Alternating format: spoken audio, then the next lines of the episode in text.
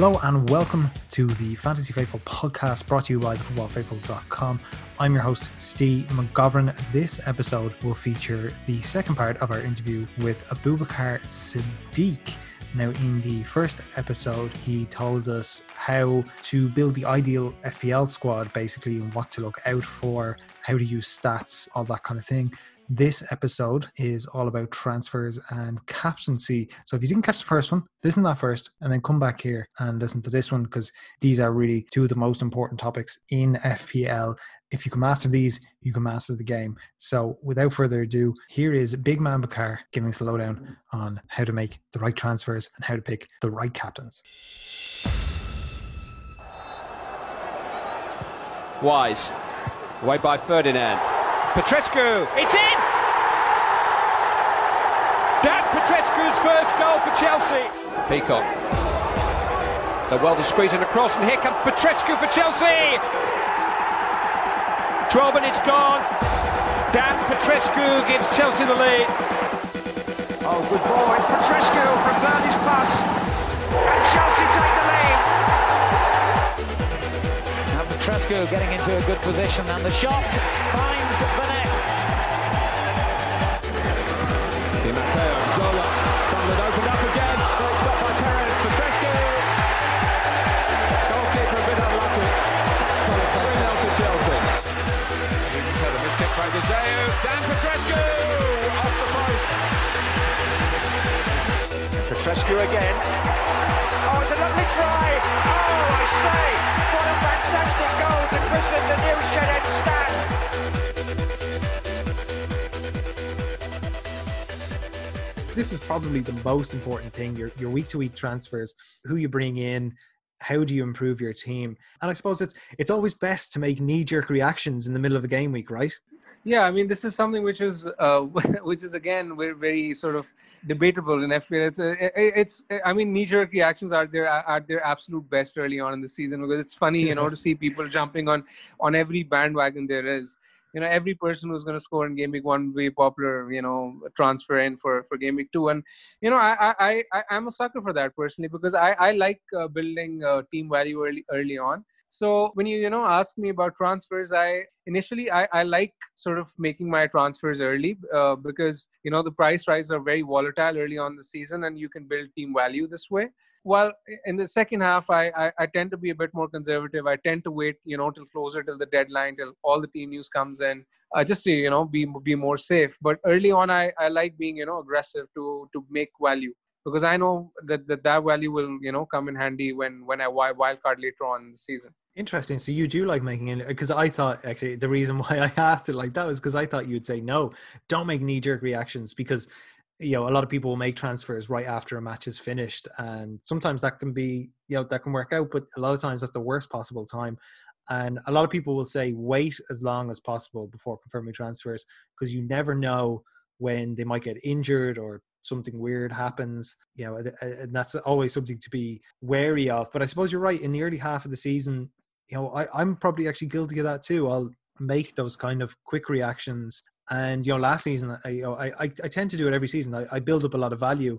I will see the benefit of it in the second half of the season. I suppose pro- my problem last year was my first half was so bad that I probably missed out on breaking into the top 100,000 in terms of my overall rank ranking in the second half, even though, like I said, I had a lot of momentum going into the the restart, used my chips really well, and had all that value to spend on my squad. But just be wary of, like you said, jumping on those bandwagons because sometimes I think people look at the prices rising and think, "Oh, I've got to buy now. I've got to buy now," and uh, you really got to be wary that you're not throwing the baby out with the bathwater because you might be getting rid of a, of a good player that you already have. And uh, yeah, that's that's happened to me more times than I uh, care to Yeah. admit. But uh, obviously, a, a really important piece of advice for everyone is just to be aware of the deadline. Especially this year, it's moved forward. It used to be Yep. an hour beforehand. Now it's ninety minutes. So uh, we Yep. won't get those, um, you know, juicy bits of uh, early team news that we were Yep. uh, getting last season, unfortunately. But uh, I mean, just this, kind of like evens the the uh, it makes a it makes the Yes, you know yeah. contest more even. It, it you know it, it sort of accounts for a more level playing field And to be honest, Bakar, like I prefer it because there were a couple of weeks where I was uh, it was there was a four way race in one of my mini leagues, and you know I was so desperate to get an edge that I was waiting for this news and and stuff and making transfers based on that. So you know, trying to make a transfer with ten minutes to go. And to be honest with you, I'm kind of glad now that yeah, you know, that's not going to happen this season because it, it, it can, can, be very be stressful. It can be very stressful. Yeah. I, I, I agree. Just in terms of uh, you know historically, what is the uh, worst transfer you've ever made? What was a transfer that that you made and it just completely blew up in your face? Uh, this this happened like a couple of years ago. I mean, um, it was uh, um, Man City were supposed to play QPR, and news came in for the deadline that you know Aguero was was uh, he had sort of a rift with Guardiola, and he's he's sort of not named in the squad. He Jesus is going to start, uh, and it was actually reported by my, my, the you know Jamie Jackson from uh, Ma- Manchester Evening News, and I I thought he was a very you know reputed journalist for working for you know a reputed source at, at the time. You know I I jumped uh, uh and I sort of removed Aguero from my team, even though he was I, I think it was QPR if I'm not mistaken or it was Huddersfield actually. I'm sorry, it was Huddersfield. I remember. Yeah. So I, I took him out for Arnautovic. Arnautovic was playing Burnley. Arnautovic actually scored, and he you know got me nine points, and I was you know very happy with with the outcome on uh, on Saturday night. I remember when Arnautovic had got me nine points. Turns out that you know a lot of people had captained Aguero on Sunday, and Aguero goes on scores a hat trick, and you know he gets like 20 plus points. So that blew up in my face that blew up in my face and i i don't think i'll be able to you know forgive myself for the rest of my life for doing that. I, I remember one particularly i don't know why this one sticks out in my mind but there was a double game week a few years back and i think it was arsenal and sunderland both had double games and i just was trying to get as many you know players from those teams as possible into my team. So I remember looking at Sunderland, and I think I got Vergini. And um, what was his first name again? I think Santiago. Santiago, Santiago Vergini. Yeah. yeah. I got, and he, and I was like, yeah, he's he's you know playing at the, you know, he's a centre back. He's been playing most of the season, and what I hadn't realised again, going back to our point about doing your research and your due diligence, I hadn't realized that he'd actually been dropped for like the previous game or two, and uh, he wasn't playing. So that was just a complete waste. Um, I can't remember if I took a hit or not, but that was just unbelievably wasteful. And uh, people might remember him back in the day for his goal against Southampton. Not yeah, yeah, the famous not for Sunderland. Yes, exactly. Uh, you you, yeah, you yeah, remember yeah. it. The the volley, which is just an unbelievable goal. Like what a finish! The best goal he will ever score. But he put it into his own net. Schneiderlin trying to get forward, chips it over the edge of the box, and then a ridiculous own goal. Santiago Vergini has just smashed it into his own net from 12 yards out. David Berrington and me are looking at each other, thinking, did that really happen? The big Argentine has just hit the half volley as sweetly as any striker would be happy with and given Saints the lead. So yeah, uh, never transfer in Santiago Vergini is the uh, moral of the story here. So then you, you mentioned uh, prices actually, because now people can, if people can look up on FPLstatistics.com or FantasyFootballFix.com, they kind of keep track of all the transfers and they can kind of predict to a pretty good degree who's going to change in price. So a lot of people are now so aware of it, and and in the early weeks, like last year, it was terrible last year it felt like there were so many knee jerk reactions that you had to make transfers early on otherwise you're going to lose value. And it's important early on because if you lose 0.1 in the first week you're basically losing 0.5 yeah, absolutely. I mean, if, you won't be able to replace that player with a like for like. You have to go cheaper then. And, uh, absolutely. Uh, I mean, for example, if you didn't own uh, Pukki by you know game week three, you would have have to you know pay almost an uh, extra million for him. Um, you know, yeah. then you would have in, in game week one. I mean, it was it was the price were almost that volatile early on. Yeah. So and and we've you know you've already given your opinion on that. You you like going for a high value squad. Do you think it's worth going out of your way to get a high value squad? You know, would you make moves purely on the basis of price changes? Because no, no, no, that, you, that's you something I would so. never recommend. No, no, that's something I would never recommend. As as as long as you know you you like a player you know that the eye test you know is in his favor the stats are in his favor you know the fixtures are in his favor you know that you know he's someone who uh, you want long term. As as long as you know that you know this guy you need him for your team long term i don't mind jumping early or even you know taking hits for that matter. Okay, because that was going to be my next question about taking hits because I have seen other people who, you know, again, uh, you know, these are people who who do quite well, you know, year after year, who say don't overindulge in making multiple transfers per week. Now, I've also seen the opposite. I've seen guys who said their literal plan is to make two to three transfers a week for the first half of the season every week and then reap the rewards in the end because then you can have this Avengers like uh, super team for uh, the second half of the season. So, but you don't mind taking hits. I mean, look, everyone loves taking a hit because you know you get those extra players in. It gives you that little endorphin rush. So, would you take many hits over the course of a season? You know, this is something I've been guilty of in the past of you know not sort of taking sensible hits. This is a very sort of a tricky part of FPL, figuring out, you know, which moves are uh, worth the hit and, and, which aren't. But the way I sort of, you know, even when I use my free transfers, the way I, I look at my free transfers now is, you know, if I have, for example, a couple of free transfers, the way I look at it is, you know, will I be making these transfers if I were making them for a hit? Because what matters for me is especially early on in the season now that we're talking of that it's it's important that players you want they have the fixtures you want them you know they have the form you want them for the long term. As long as you want them for the long term i, I don't mind taking hits. But purely for price rise i would never recommend you know taking hits that's something which is not advisable or or people mm. or you know there are some players who are like who perform you know in one off fixtures and and then they basically never do anything for the rest of their lives and it doesn't make sense to you know take um, uh, the hits for players who who are basically you know someone who scores a worldie one week doesn't do anything for the rest of the season i mean a lot of people do that but uh, i yeah. i personally don't you know uh, like the idea unless you know you want him long term or the stats back it up yeah, and that was a point I was going to make as well. Like, if, if you're going to make a hit, make sure it's not just, oh, they're playing, you know, the worst team in the league this week. He's going to get a return. And you're not looking beyond that. Like, if you're going to take a hit, at least make it for a player who you're going to have for the next few weeks at the very least. Absolutely. Um, but I, next three, four weeks at a minimum. Yes, yeah. But also, I think it's also worth saying like sometimes the transfer isn't there. Sometimes you don't have to make a transfer, and even though we all like it we all want to make our teams better and we're all desperate to like make it happen and, and make the points appear. And sometimes we're too desperate to kind of force it to happen. And sometimes the transfer isn't there and, and your team might be just fine for the week. And it's a thing i like doing sometimes which is saving transfers. The year i finished 7000 overall my best ever finish i did that a lot. I know and that's easier to say when you're doing well because your team is already great but having a transfer saved, I feel kind of takes um, some of the pressure off. So I feel like I can make a transfer and I've still got another one left over. So if I feel like close to the deadline, I need to make improvements, I can.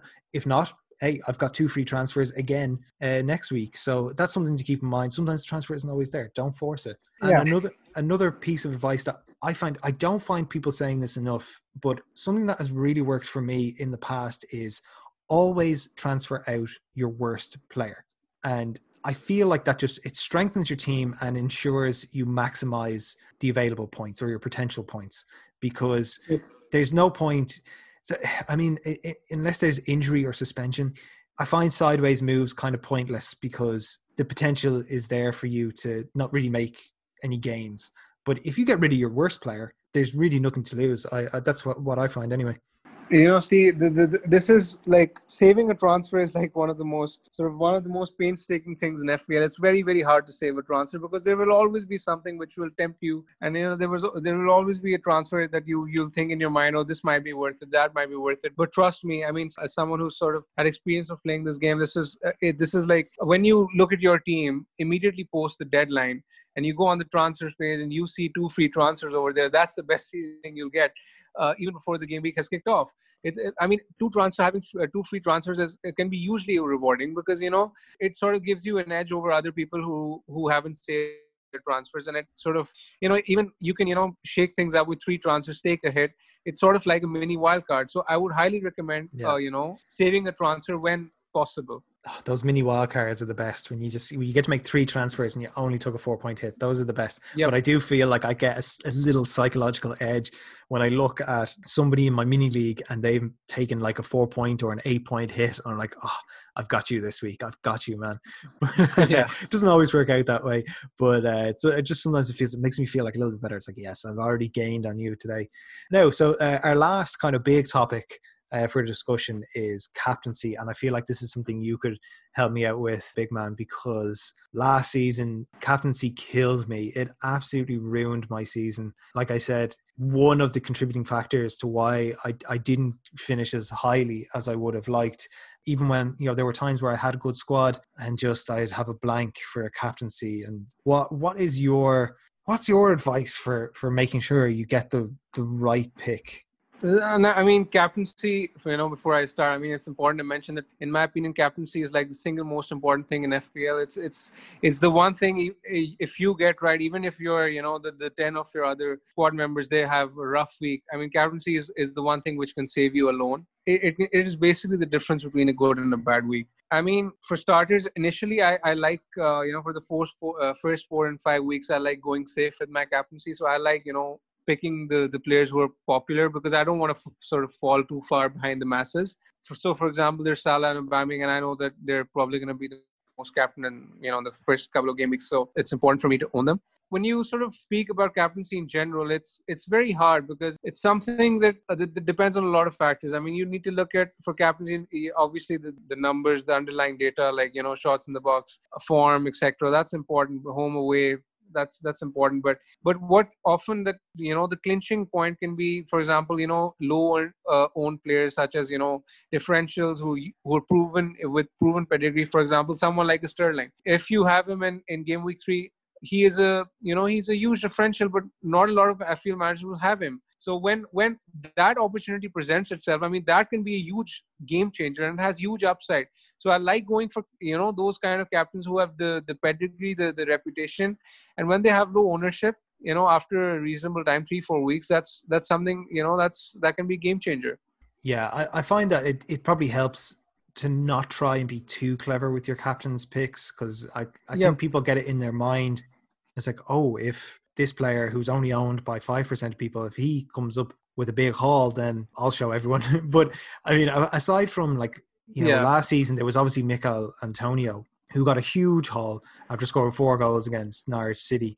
Um, you know, there's one person I know who captained him for that week, and I suppose you know you're coming into the last few weeks, so you don't really have anything to lose. That's probably the best time to do it. Uh, but otherwise, I mean, generally speaking, you kind of want to go for the player who you think is going to get the most points, and that's what it comes down to at the end of the day. Who's going to get the most points on my team? And Absolutely. That's the player to go for nine times out of ten. Absolutely. I mean, it's something when you you know speak of it this way, it, it, it sounds very simple. When but when you're sweating it out in the last half an hour before the deadline, tearing your hair out, it, it's some it's a completely different experience. oh, totally. And I mean, how, how do you end up coming, or what, what helps you come to that uh, conclusion in the end? Do you look at? I mean, how, how would you rank it in terms of? Do you look at form, fixtures? What what's most important? I, I look at i i look at uh, i look at the underlying data the stats and i also look at odds when it comes to you know captaincy uh, the odds can okay. you know they can because often when you sort of own a player you can get biased towards you know liking or not liking him. So it's it's important to see to have a rough idea of what you know the general probability of the player doing well is. So that is something else i look at.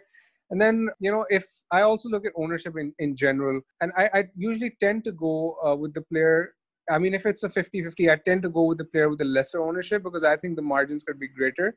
Uh, this is something I, I, do later on the season, not initially to begin with. Initially, as I said, I, I, like going with the safe picks. But I mean, yeah, this is this is how I look at captaincy because it I, I think it's it's very important in FPL. Absolutely, and I think it's probably. I mean, I don't know if you agree, but I think it's probably the most important thing like you said, it yeah, can it can turn yeah.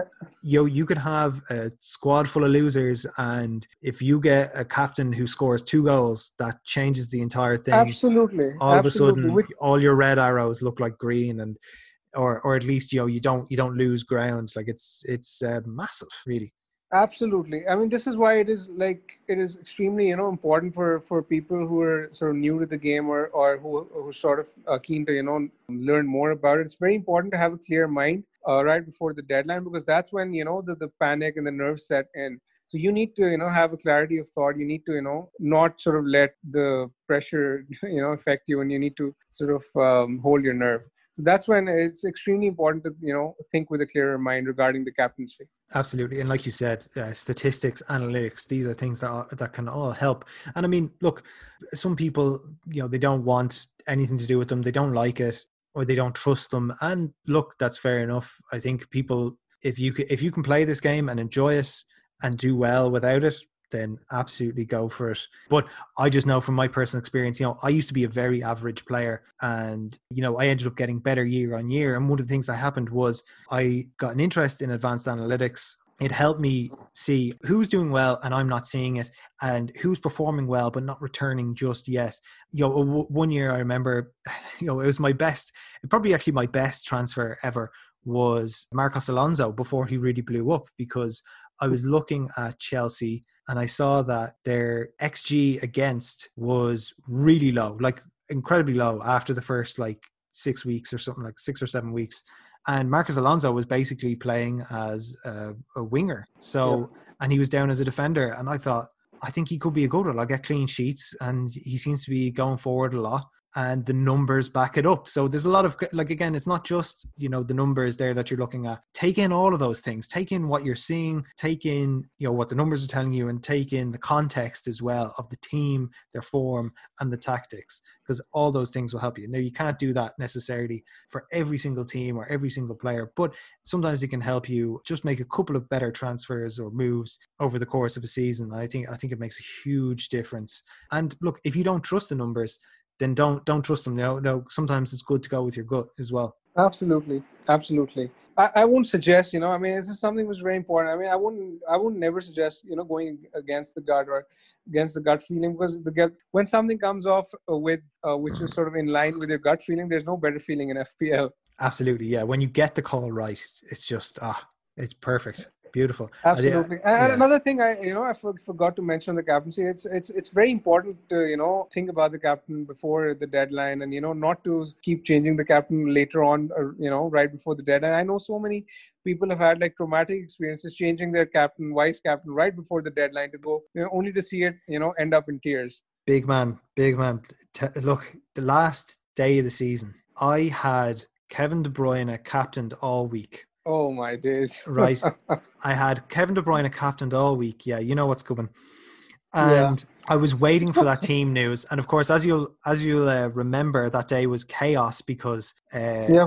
you know a, a, lot of Twitter accounts got uh, got banned that day, and. Yep it came through that David Silva would be starting. So I bought David Silva and I captained him for whatever reason. And obviously he did nothing.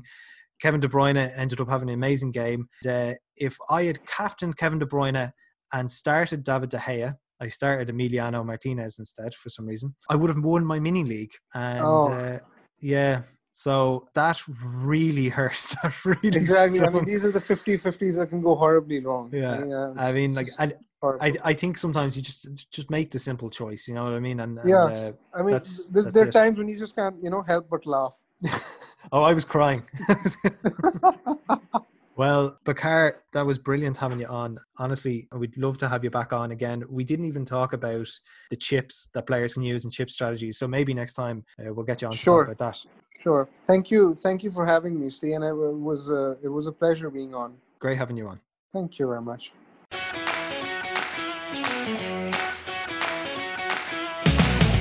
So that's a wrap on our short little mini series to uh, help basically all you out there get better at FPL, the, the kind of general advice to get those little marginal gains and hopefully climb up the rankings this year. If you enjoyed Abubakar's advice, then follow him on Twitter. He's at BigManBakar. You can follow us on Twitter as well. We're at FPL Faithful, and you can follow our main account at footyfaithful underscore as well. We'll be back every week of the season to kind of go over the recent games, preview the week ahead. We will be doing a season preview next week. So make sure you're subscribed on Apple, Spotify, Google, wherever else you get your podcasts. Thanks for listening and see you next time.